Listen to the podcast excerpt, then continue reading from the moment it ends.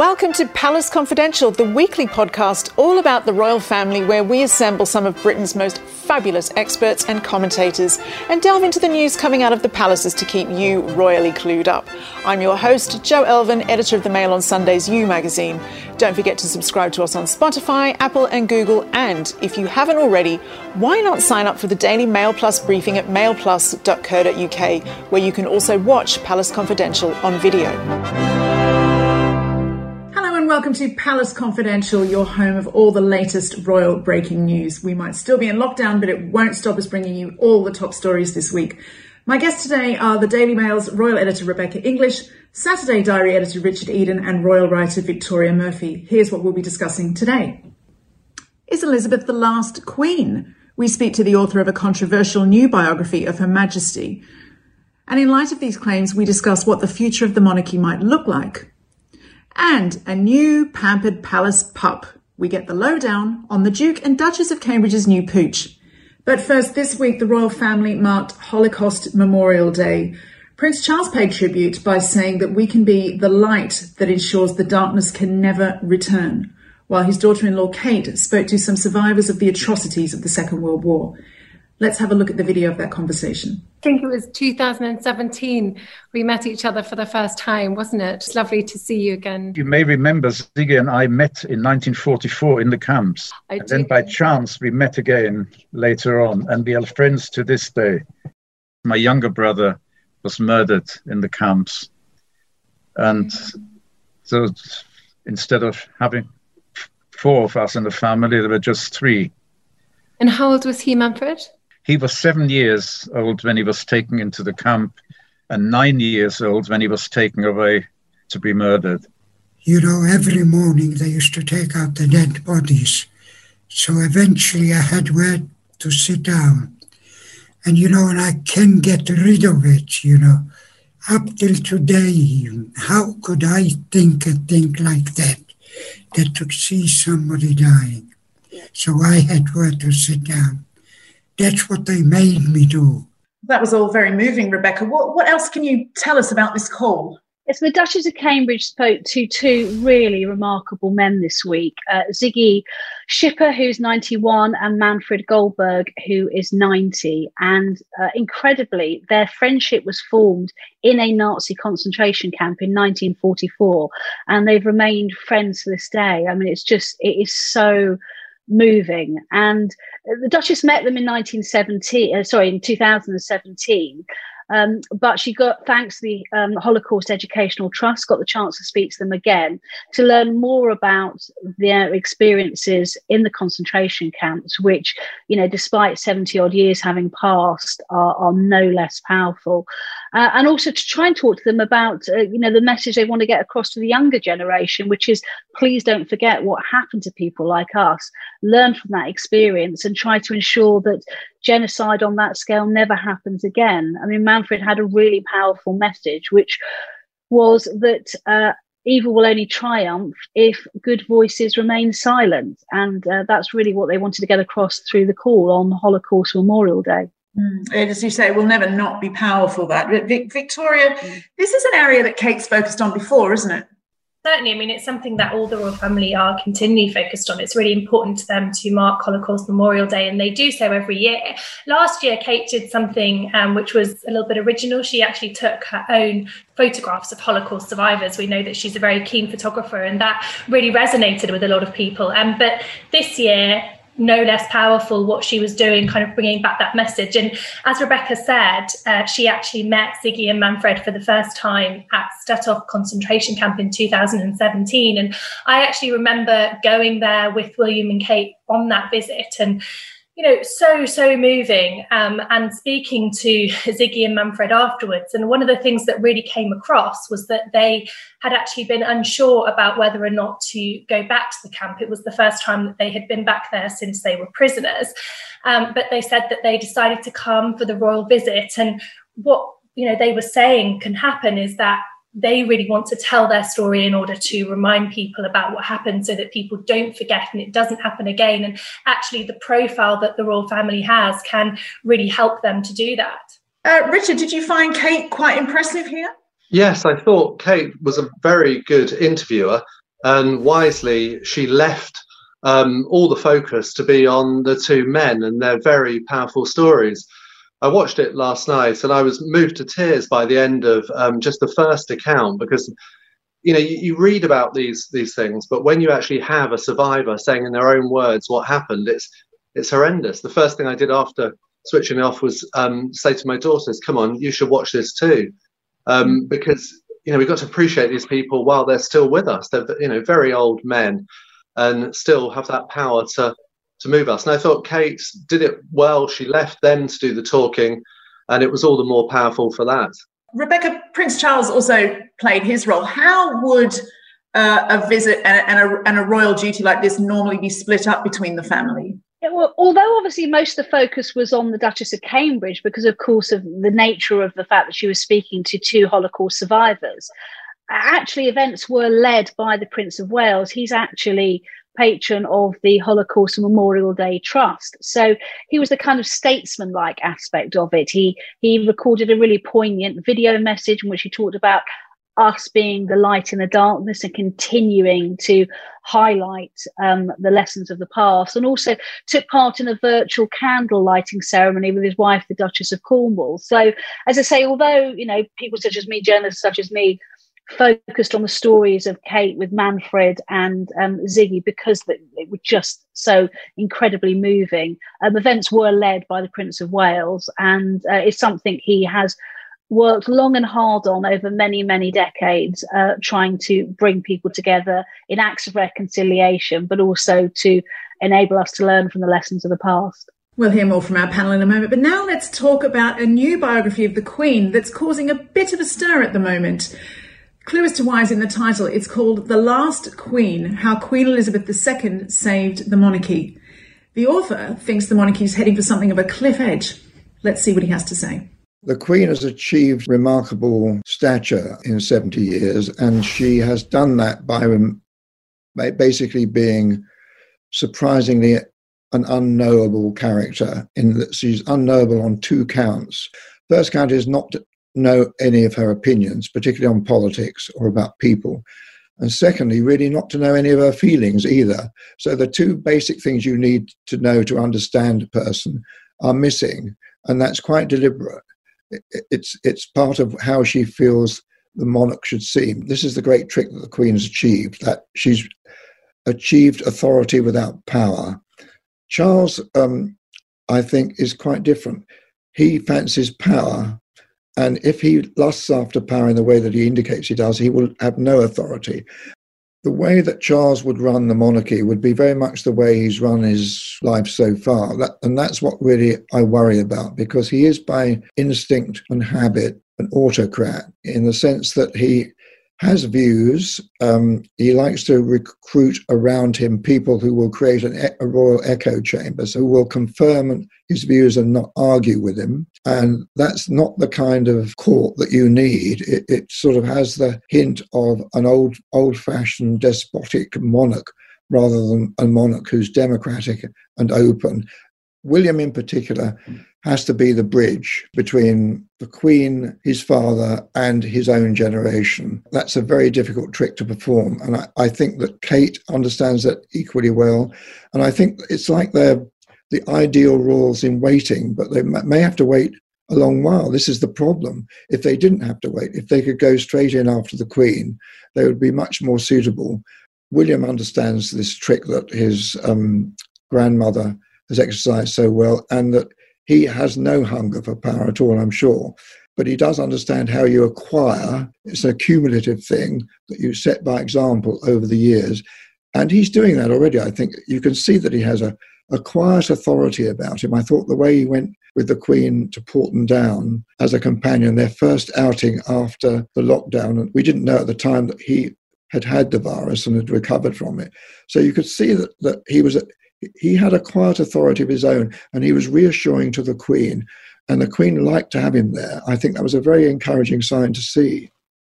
Clive Irving there, whose book is out now. Richard, going to come to you first. There's not a lot of love for Prince Charles there, calling him an autocrat. Well, what do you make of this? Well, Clive is a long term critic of the royal family. So I think for that, you know, he does have a bit of an axe to grind, and that needs to be taken into account. Um, I thought basically he was unfair to um, Prince Charles. I, th- I, think a lot of what he said didn't ring true at all. I mean, the friends of Charles I've spoke to over the years have always made clear that Charles sees his role as king as being very different from that of the Prince of Wales. You know, he's had this role of the heir to the throne for so long. He had to forge a role for himself um, and speaking out on lots of different causes. And he knows he won't be able to do that as king. He accepts that and he sees it as part of that. So I think this idea that he's going to continue being exactly the same, which seems to be what is Clive's argument, um, doesn't ring true for me. Victoria, there's been speculation for years and years and years and years now about what a King Charles monarchy would look like. But that's kind of, you know, coming into view now. What do you think the reality will be? I think it will feel like a seismic moment for the nation and indeed for the world in terms of perception and in terms of symbolism, because obviously the Queen's reign has been so long and she came to the throne when Britain and the world were very different places. And she has ha- built up that relationship with the public over so many years. And, and Charles, of course, does does not have that and will not not have that as sovereign. Um, so I do think that that there will be change. I think that um, if Republicans have identified the end of the Queen's reign as a as a moment to spark renewed debate about the future of the monarchy, I think that would that would be right. I think that would be a sort of a moment when there might be renewed debate about a shift. And I certainly think when you look at things like the Commonwealth realms, the 15 countries outside of the UK where the Queen remains head of state, um, I, I, think some of them have already started to talk about potentially not having her as a head of state, but I certainly think we may see that debate um, come to the fore again um, at the end of her reign. Rebecca, uh, Clive says in this piece that you Charles really wants power, so like power mad in a way, but he doesn't actually, ironically, have any power to hit back at these kind of comments. What, what do you think he makes of this kind of stuff?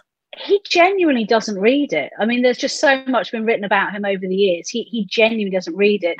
But obviously, those around him who are paid to advise him do, and it's stuff they do take notice of.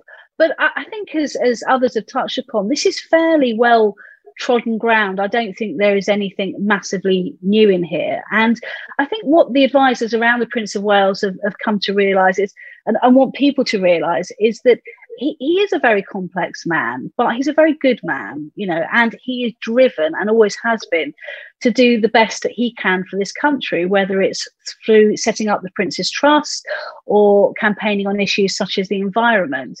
And I think they hope that people will come to appreciate him for that. You know, he, he won't be you know the, the cambridges have the glamour the queen has the you know the residual respect and affection but he has been, you know, quietly doing good work to this country for many, many decades in the background. And I, I think that's just what they want to hope. They hope that people will will appreciate. Do you Queen Elizabeth is probably the last monarch we're going to see who who has quite the same power and authority that, that she enjoys. Do you think that's fair? Do you think that we're likely to see that in a Charles monarchy? Well, you say the word power and authority, but as as Victoria really um, astutely pointed out, she doesn't actually have either of those because she is a constitutional monarch. But what she does have is huge residual respect and affection, which has been borne about through many, many decades on the throne. And that's where I actually feel quite sorry for the Prince of Wales because he's had such a different role. He, he won't have had a lifetime to accumulate that as a monarch. He's probably going to become king in his kind of mid to, to late 70s. Um, I think he'll be a very, very different king. Um, and I think that's one that we're just going to have to see how that pans out. And as Victoria rightly said, he, he says that he will pull back on his campaigning. He will very much focus on affairs of state and, and leave anything like that to obviously his heir, Prince William. So I, I don't know. I, I think it's a very, very difficult situation for him, given uh, the fact that he will only become king in his late 70s. I just want to ask one more question. Maybe you can answer this, Richard. It's like we think about when you watch things like The Crown, and there's been a lot of focus on the fact that you, you know this this is a, a, a birthright that actually felt has always felt like a bit of a burden to Prince Charles. And he sort of like spent so much of his life coloured by this fact that he's a he's a reluctant king. And ironically, he's worried about this all his life, and he's, he might get 15, 20 years at it at the most.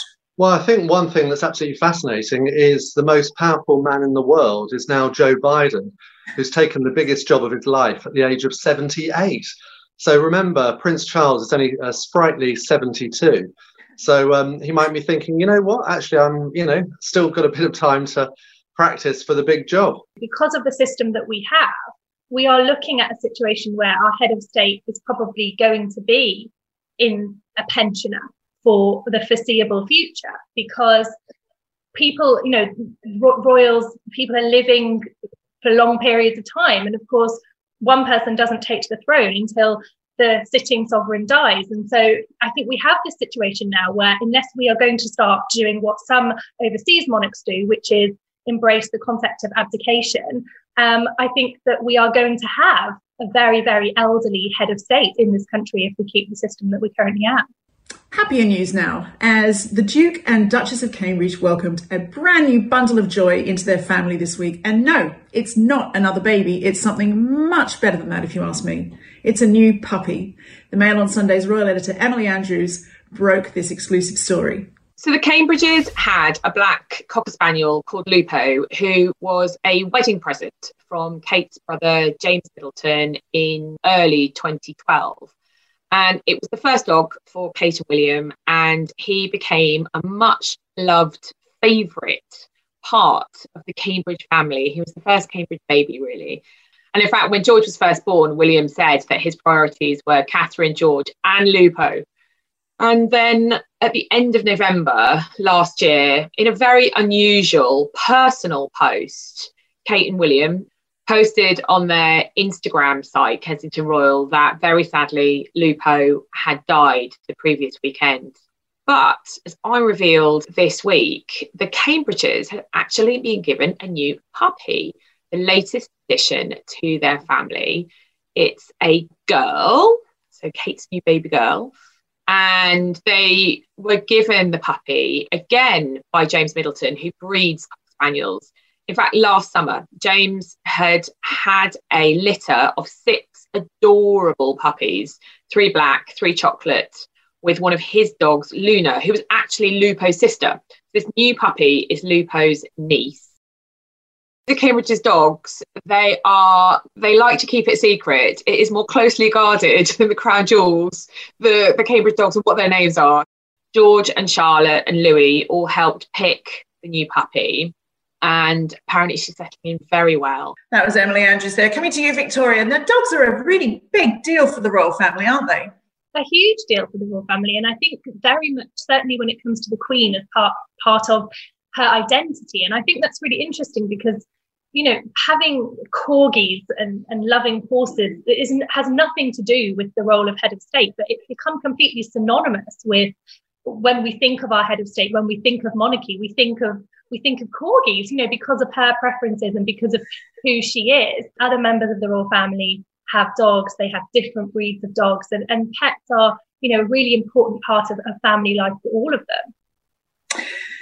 Rebecca, there does seem to be this strange kind of shroud of secrecy over the royal pets and revealing them, but surely something like owning the family dog only makes them more relatable. What, what do you think's behind that? Yeah, cards on the table. This really does irritate me. Um, I am long in the tooth enough to remember when Lupo first came on the scene, and royal aides refused to even confirm his existence, let alone his name, because it was an issue of privacy.